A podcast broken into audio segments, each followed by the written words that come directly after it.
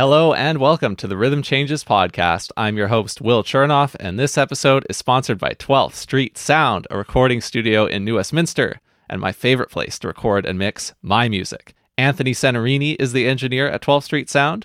There, he does album, E P, and single recording, mixing for your music, filming live session videos in studio, and full production services where he can take your songs from the earliest stages all the way to an excellent product that stands up to the best of the best.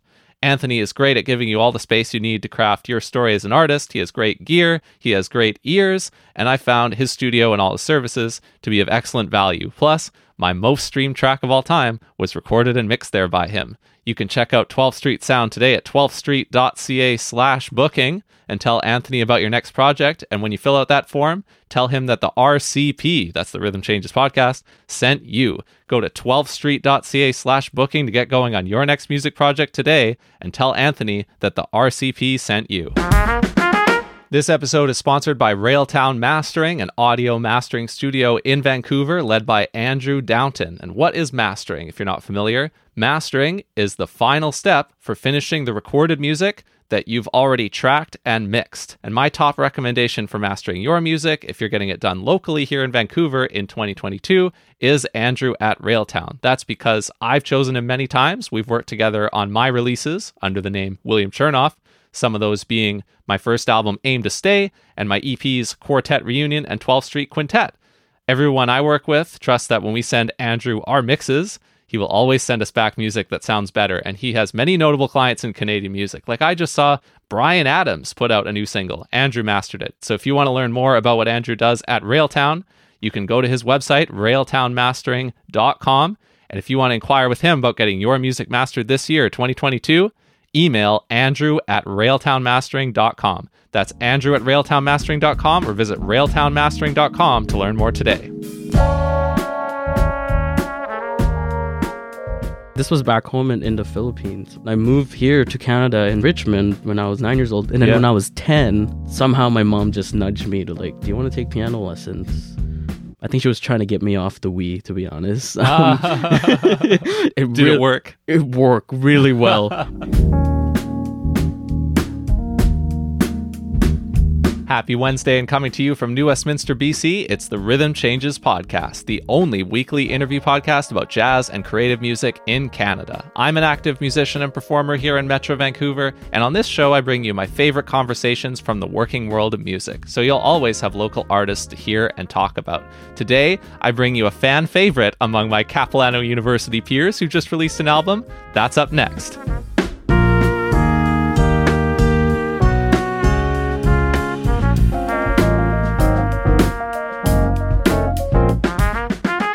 Our guest today is a piano player and vocalist who released his first jazz album, You Must Believe in Spring, on April eighth, twenty twenty-two. For the album, he played five standards and one original composition, with R J Abella on trumpet, Emilio Suarez on bass, and Seth Kitamura on drums. The quartet recorded at Monarch Studios with Dave Sekula, and you can find the album out now on Bandcamp or stream it anywhere. So please welcome to the Rhythm Changes podcast from Richmond, Jancis. Hello. Hello. How are you? I'm I'm good. Spring is here. Spring is here indeed. Thank you for coming by. But it's funny because you were kind enough to show me this project when it was earlier in the process for you and it was yep. on the way to completion. And back then, it wasn't going to come out in spring. It was the fall of twenty twenty-one, and you were getting the mixes done and you were thinking about when you were going to put this out. And I agree that it's most appropriate that it did end up coming out here in spring twenty twenty-two. But what was the journey like to actually deciding now's the time that you're going to release this? Yeah, well, there's several sort of phases where I went through in, in thinking about it. The first thing was doing it in the fall, kind of close to, you know, when winter was gonna enter and stuff. Um, it gets quite gloomy sometimes, and you get into the the darkness of it, and so yeah. it'd be a nice sort of uplifting thing to release when you say that spring is coming and you you must believe in it. Yeah. hence the co- hence the song, and so. It, I thought that would be a great message to bring in, around that time. Um, but also, actually, it was supposed to happen like spring twenty twenty-one even, you know? Okay. Like, I really wanted to push for that, but um, there was a whole other stuff happening um, actually, I'll get I'll get to the be- the beginning of it. Was this started to, to be a possibility, you know, making the record and stuff. I never thought I'd do one, to be honest, but I've always wanted to record my stuff and get a portfolio out there, really. That's what I was trying to work on. And I recorded first as a trio with the same band. It was sort of right off the bat. We weren't, we didn't really rehearse. It was a, it was one of those free recording sessions that students from um, Nimbus, Nimbus, yeah, yeah, yeah, oh, well, yeah, so, yeah. And okay, so they, so they you... just they just offered, you know, and I was like, cool, yeah, I'd be happy to record just for you just know, for fun. You, Emilio, and Seth. Yeah, yeah, Emilio piano and trio. Seth. Uh, it was it was like a piano trio. Was twenty twenty-two? So twenty twenty, like November twenty twenty, I think. Gotcha. Uh, where I I got offered that, and I just thought it would be fun to just record it, right, and to just have something, because that's I've been meaning to do that and been working a lot as a sideman and haven't done my own thing uh, lately. And so I've been wanting to do that as a trio. And, you know, with the pandemic and everything, it's really hard to find time and the right space to get a rehearsal in. And right. so I thought, why, why don't we just go for it? You know, like, like what the greats did. I mean, you know, we're not the True. greats, we're True. not the greats, but we're trying to be like them, and we, to get, you know, at least half an ounce of their genius would be, you know, would be, is already a blessing to have, but like to try to aim for that, have that mentality and mindset. And so, yeah, we just went for it. And I thought our, the trio just clicked well. And I, I really like playing with them, and I can feel like, like myself when I, when I play with them. So I, I liked it. And then months later, I was like, maybe we, this could be something bigger. And so we had some stuff that we've done, and a Skylark was one of them that's already arranged. And I wanted to make it a quartet, actually. And R J was a person that I've been working with since I was at Cap, and I was in first year. Um, so the both of us grew together as musicians. So he's one of the guys that I've just, you know, played with a lot as well. So I wanted to make it a quartet, and I was like, let's do it. Let's, let's yeah. make it. And then, and and and then really, the on the other hand of that is that my friends were an inspiration to that. Like people like Will Clements, Alvin, and Amber, uh, all those people. I even know those people. yeah, you know those people exactly.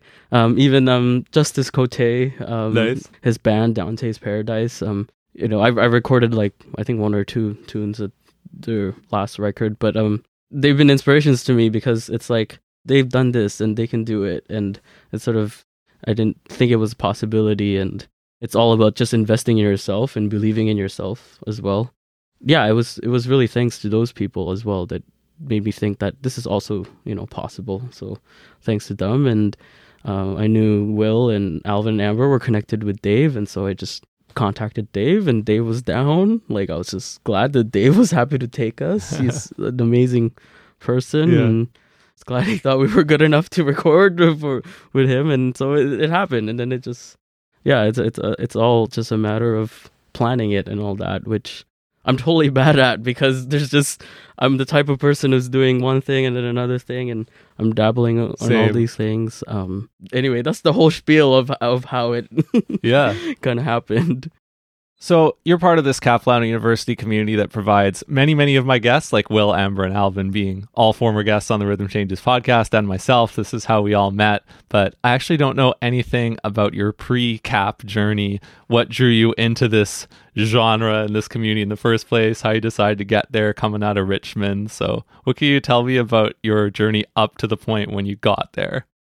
It was really uh, my family that's been like the most supportive, amazing people in my life that, you know, they just encourage me to do whatever. So I, f- I feel like it's really thanks to them that I can I can do this. Um, all my siblings, they all played instruments, um, oh, mostly cool. guitar and bass. My older brother was actually part of the reason why I started music, and because he played drums, bass. Uh, I pick, he taught me a bit of drums when I was like seven or eight. I don't quite remember, but just doing four on the floor. Nice. Because we, I think we wanted to make a family band, you know, but we we mostly do like pop, popular music or whatever's, you know, the top forty at that time in two thousand five. And your parents playing too, or just the kids? My dad plays a little bit. He's also like a big influence of mine. He just showed me all these Beatle re- Beatle records, and like I, I I love listening to them, and so that that's he's been a big part of my musical journey, and so he, he enjoys music a lot, and so does my mom. They've just been yeah super encouraging, and this was back home in, in the Philippines where I grew up in, and oh, yeah. yeah, and then I moved here to Canada in Richmond when I was nine years old, and then yeah. when I was ten, somehow my mom just nudged me to like, do you want to take piano lessons? I think she was trying to get me off the Wii, to be honest. Um, it was that tactic. Um, and it Did re- it work? It worked really well because everything just clicked. I just couldn't stop playing to the point when neighbors would complain about it. you know, like, so I just had so much fun with it. Um, and it was just classical piano. I really enjoyed classical music, and I played that a lot, and I did the whole spiel, the R C M, conservatory exams, whatever. Nice. And I did recitals here and there, and you know, at ten, that that's pretty old to start on piano lessons, like you know, in the I'm, R C M piano world. Yeah, yeah, that's yeah, true. yeah I mean, I didn't start playing until I was a teenager, but yeah, that's a whole different thing. It, yeah, it's a whole sure. different thing, right? There's like, because I'd go to recitals, um, you know, at ten or eleven, and then I'm playing with kids who are like seven, and the, we'd be playing the same thing. Right, it's yeah. so weird, but that never really bothered me as much. I just like I just wanted to have fun and play music. That was really it. Me having fun and playing music. I think that was my parents' goal for me. I was really into composition. I was wanted to compose stuff. Like when I got it, you know, fourteen, fifteen. Like I really, I was addicted to Beethoven. My dad's like, "You're so weird. Why are you listening to Moonlight Sonata?" Like I would listen to the not just the first move, the all movements, all three movements. I would listen to it. I was addicted to it. I would do stuff like that and listen to it. And but then that's when I found out that jazz had something more to offer. In grade nine, I joined jazz choir. So actually, okay. my first jazz love was vocal jazz, singing, yeah, singing. And I was we were doing like New York Voices charts and all those different things. Um, we were okay, but, but we had fun, right? And so I didn't really know what jazz is, or really what is jazz. I still don't know exactly, right? But that was sort of my first exposure, but my real exposure of like, you know, the masters, like I would say like Coltrane and Sonny Rollins and Charlie Parker, was from a video game. Really? I played um hear me out here Grand Theft Auto four, Liberty oh, City. Yes, on the radio station. The radio yeah. stations. What's so cool about it is that you get to drive and feel like you're in New York City, and you listen to a radio station, and they had a jazz station. And I was like, I like jazz, quote unquote. And then so I just had that on, and I was just having so much fun. Like the most memorable thing for me was Saint Thomas. Oh. The, just Sonny Rollins. It was something so quirky and just so human about it when he, when, you know, he's doing all this, you know, when he was soloing, right? And so, and, and it's so funny too, because in between, like after a song finishes, the guy on the radio would like just talk about like he's a really old guy, and they would have pre- have a pretend talk show, and they would talk about like, oh yeah, back when I uh, was talking to Mingus about this and yada yada. So it was all cool. They were re- trying to make it authentic. So, you know, thanks to Grand Theft Auto four, Liberty City. That's how I found out jazz. And then, the, you know, and they, they announced who the artist was. So I, I just looked it up on the internet. That really helped me like just get through it, because like, I got through My Favorite Things, that whole album, Maiden Voyage. I was really into that. I was the Wayne Shorter one with Speak No Speak Evil. Speak No Evil, yeah. All, all those stuff. And so that was sort of, that was like, here's jazz, for, and I'm hooked. yeah. Your piano comping on your original on the album, Flower Prince, it kind of sounds like Speak No Evil a little oh. bit, or it sounds like that kind of thing. I Wow, that's so flattering. Wow, thank you. wow, wow, that's... I really appreciate that. Certain kind of chord voicing, right? And like way of interacting, way of fitting in with the drums and with the soloist, yeah. Yeah, yeah, like Her- Herbie, man. yeah. He's uh he's everything I want to be in in a way. Um, so or yeah. or his voicings with the Miles Quintet, right? Yeah, there's this just a rhythm section interaction. I'm very like sort of like instigating something against the soloist sometimes. Nice. Like, you know, obviously you support the soloist, but like pushing boundaries, like, oh, let's see where we can go to. And yeah, I get that from those players, I guess. That's because I like listening to them. So, well, I owe you an apology then, Jancis, because the only time that we have ever played together was here in New Westminster, where we're recording today for B C Recovery Day on a rainy day in fall twenty twenty-one. You joined me and Thad Bailey-Mai on trumpet, yeah. But we did not have a drummer, so I did not afford you the opportunity to oh. have any fun. You just had to hold it down. oh, no, no, no, no, no, no, no. no, yeah. no, that was really, that was a really fun gig, and I'm just, I'm glad you called me on that, because I've been a fan of your compositions too, you know, oh. when I uh, listened to them, and I was like, this is so cool, and so I've always wanted to work together, so. Well, thank you, because that was right after that I became aware of you putting this album project together, so that was nice. I believe that was the first time we met in person, or the first time we really chatted, at least. First time we chatted, yeah. Yeah. yeah Do you so, remember the first time we played? First time we played? No, I don't know. What, what was it? it was uh, one, it's, it was a pandemic recording. Oh, what was it? It was uh, Will Clements' Beautiful Love. Oh, wow. Yeah, we collaborated without ever seeing each other. Without ever seeing we, each other. I sent a video to Will, and Will also got us that gig. So thank you, Will. Yeah, yeah thank that you, Will. Too. Yeah. But yeah, we, we each sent our own little videos to Will. He stitched them together, and I guess technically we collaborated. But it doesn't yeah, feel yeah, like it. Yeah, it doesn't feel like it. But uh, um, but I think I was the, the last one that handed stuff in, because I think I wasn't initially going to be in it. But anyway, so I heard your play, like I was comping to your playing and taking a solo which you're playing. So there you go. yeah, yeah, that was that was fun. Nice. So that's how you got bitten by the bug for jazz, from G T A, driving around and listening to that radio station. Yep. And already having that musical push from your parents. So then, how do you get to Cap? What's the gap there, and what ends up bringing you there?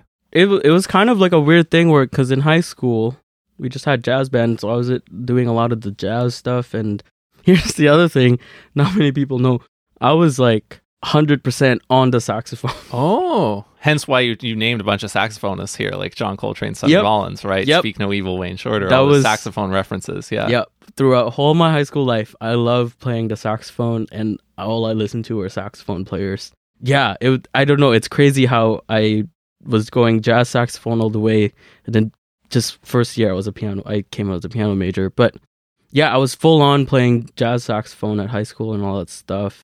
And I guess what got me into Cap was, it was weird. It was, it was a juxtap, it was a weird juxtaposition in my senior year of high school, where I really wanted to be this classical composer because I was still really into it, still wanted to play jazz at the same time, that weird juxtaposition. And so I actually applied to uh, U B C as a classical classical composition program, oh, and yeah. it was actually a blessing that I didn't get in. oh, so they turned you down? They turned yeah. me down, and it was actually, it was a little more hidden, but it was one of those things that the puzzle pieces worked out together, because when I auditioned for Cap, everything sort of went well, and it seems like I was digging more of like what was happening there, and the people were there, and like talking to, doing my audition in front of Brad Turner, who's been, you know, an amazing mentor to me, and so was Dennis Essen.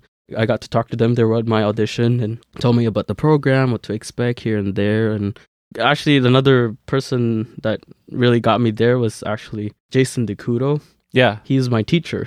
Nice. Um, who's taught me in grade seven in my elementary band, and then in grade twelve he taught me in high school. And so he was a Cap alumni, and then he told me all about the program, and because he knew I was interested in jazz and everything, so he was another person that really got me there. Um, so um, that's sort of like where I ended up at Cap because of that. And and then yeah, first semester happened at Cap. That's when I realized everything was a blessing in disguise, because it was everything I wanted. So it clicked right away for you. You felt like it was great right away. Yeah, it was awesome. Yeah, like combo class, we got in. It was with Bill Kuhn and Rajan Marwah. And then we're talking about, you know, blues by five. This, this is where I want to be, because we're talking about these records that I was really into and loved. And we're talking about Red Garland. We're talking about, you know, Sonny Rollins and all that stuff. So yeah, that's cool, because sometimes people come in, there have been certain people in my cohort who I became friends with, and I remember finding out like that they come to Cap because they were interested in playing music, but they don't necessarily have any jazz background. But I did, pretty much all thanks to my high school strictly, as opposed to family and extracurricular stuff. But you do too. We both showed up there and we were already interested in jazz, and that's what we wanted to learn more about. Yeah. Yeah. It was like really awesome just when I just got there, and it's a lot of work, but it's it's awesome, you know? So a little bit more on some of your album tracks. There's that version of Spring Is Here that I really enjoy, track two, unaccompanied version, you sitting at that wonderful sounding Monarch grand piano being recorded by Dave and singing. How does that come up in the session day? Was that something that you always wanted to include in the repertoire? Was it something that you ripped out at the beginning of the session while you were waiting for everything to get sorted? Or was it something you stuck around at the end and did? Like, it just feels like a bonus thing. Mm-hmm. How did you end up, how did that end up happening? When I decided I wanted like a spring themed kind of album, I guess I was kind of looking for another spring song, to be honest. And yeah. I think Spring Is Here was, it's actually really sad, right? It's very yeah. depressing in a way. And sort of, that's why I put it in the second track, because I guess I'd, I'd wanted to start off with the depressing thing and just kind of like... You didn't want to uh, leave uh, somebody uh, on the depressing thing, maybe. Exactly. Yeah. I didn't want to leave there, yeah. there, but then, but I wanted someone to relate to those lyrics in a way. And I really related on those. And yeah, I was, and I think it was the missing piece. It was the last one that I decided, yeah, I'll do this. And it was so last minute to the point that I was like, I think I'm going to do it solo. Initially, my, my thought was, let's make it like a like a string quartet kind of orchestral feel to it. Like, I, I wanted to try that with the band, having like Emilio Suarez, who's such a great bow player. Like, he just plays the bow really well, and um, he play also plays cello too. That's that's why. And oh, it's yeah. just... It's just fantastic, the, the the beautiful things he plays on, on the bow. And, and but it didn't really... In rehearsal, we were like kind of figuring it out, and we were trying to fit it in. I wanted to try it organically, and it's just one of those things where it's like, oh, it didn't, didn't work out. I think I'll just do it solo. And then I did a whole arrangement to it too, like changing up some chords. And yeah, that was the last missing piece, and I really wanted something that people could relate to. And I, I relate to it so much just because of... some mental health issues that I've been going through throughout the past couple of years too, and I've been working through that, and so that just gets me in the feels. And so um I, I wanted to put that song. That was that's sort of the story behind it. Nice. And then on the last track, Spring Can Really Hang You Up the Most, which is one of the instrumental tracks, you play an intro to that. Is that the verse to that song? That's okay, the yeah, verse. I, I yeah. I'm not familiar with the verse, but I figured that's what it was, yeah. Uh, initially I was going to sing that song. Oh. Again, just another un- unaccompanied, just me on the piano. But that was the last song we recorded. In hindsight, I was like, this is a really tight recording session. It was all in one day. It was super tight. But uh, we were like, time was ticking. And I was like, oh, man, my voice was so tired. R J came in at the last hour. You know, I asked him, can you can you play this? Like, he's like, yeah, I guess, like, we'll we'll we'll play it. And he's like, read the tune, and that was, we did two takes. The first take was terrible. um, it, it, it was both of us, like, you know, I asked him to do it on flugel, because the flugel is such a nice warm sound to it. When you play flugel, at least from what I heard from R J, and I guess trumpet players can agree to this, it's it, it busts your chops, like, a lot more than the, the trumpet. So R J was like, no, I think I'm going to play this on the trumpet. And so it was just... perfect. This his sound was, you know, he's always had an amazing. He, he has an amazing sound on the trumpet. So when when he plays those first couple notes, I was like, yeah, this is it. I don't need us. Nobody needs to hear my voice again. So let, let's have it here. So that that's sort of like how we did it. But I wasn't gonna put it as the last track just because it's another sad spring song. To be to be honest, especially um, if you are singing it, then you've got the lyrics. So maybe that blunts it a little bit and makes it work, right? If it's just an instrumental, exactly. Yeah. The instrumental part, it just had that um, warm, embracing feeling. Like it's the end credits of, of the of the movie, and so that that was sort of yeah the idea of it. Sounds like maybe before you might have been thinking that There Is No Greater Love would have been the last track or something to leave people on an upbeat mood. Yeah, more in, a, more in an upbeat mood. Yeah, definitely. Yeah. But I think it, it's nice to end on a calm feeling after all, because it kind of goes up and down. and and if you end on a gr- No Greater Love, it's just all the way up, right? It ends up very up. Yeah. There's no spring connection in that song, is it? That's the only one that doesn't have a spring tie-in? Yeah, that's the only one that doesn't have a spring tie-in. I, I just love playing that song, to be honest. It's surprising that you said that the it feels more like a bonus track was Spring Is Here, whereas I think of that song, There's No Greater Love, as the one that's more of the bonus track, because it was just like, I really just wanted to a song that we can just um Is, is wank an appropriate word for this or sure. no? Sure. I don't know. It has a musical like meaning. yeah, yeah, yeah. No, I know the musical meaning. Where we can just have fun. Where we can just yeah. have fun. But I just wanted like a song where we can all kind of just have fun and, and all that stuff. Um, and it's just a tune I've, I was just working on a lot. and, um, yeah. Yeah, so nice. That was the idea of it at least. Well, I really enjoy that this album's out here in the world. I was really excited over the last couple months to look forward to it coming out. So it's great that it's out in the world and I enjoy it. I know that we were talking off air before we started doing this about some stuff you have coming up. And unfortunately, you're going to have to wait with the presenters to announce those things. So we're not going to announce some of the performances you'll be doing right here, right now. We'll leave that up to them. But I would want to close, if we can, with another thing that you're working on. You also have a quintet that has history at Cap, where it's not quite the same thing as the quartet with vocals that you presented on this album. So what is this other group of yours? Who's in it and what's it like? So this quintet has been cooking, I guess, since I was in third year. It was a bit, it was technically on and off. It hasn't really launched per se, but it started out with as an idea with R J. Like R J has been just one of my musical collaborators in like a while since I got to Cap, and we just shared a lot of music together, and we just had that uh, love for mid late sixties of uh, Miles Davis quintet, and so we love we love that so much, and we we love playing music that is sort of similar to that, the post bop kind of thing. And I think ever since I was in like grade twelve or first year, that was a dream band of mine to like just play something like that, to do music similar to that. And so really, if we look back, you know, way before, I'd never think I'd make this first album like this. It would have been like the quintet, to be honest. Gotcha. But th- but things change, obviously. But this quintet I've been wanting to run because like I've been writing tunes um like kind of similar in that style. And a big inspiration for me is Wayne Shorter, actually. Just his music and the way he thinks about life and everything, philosophy.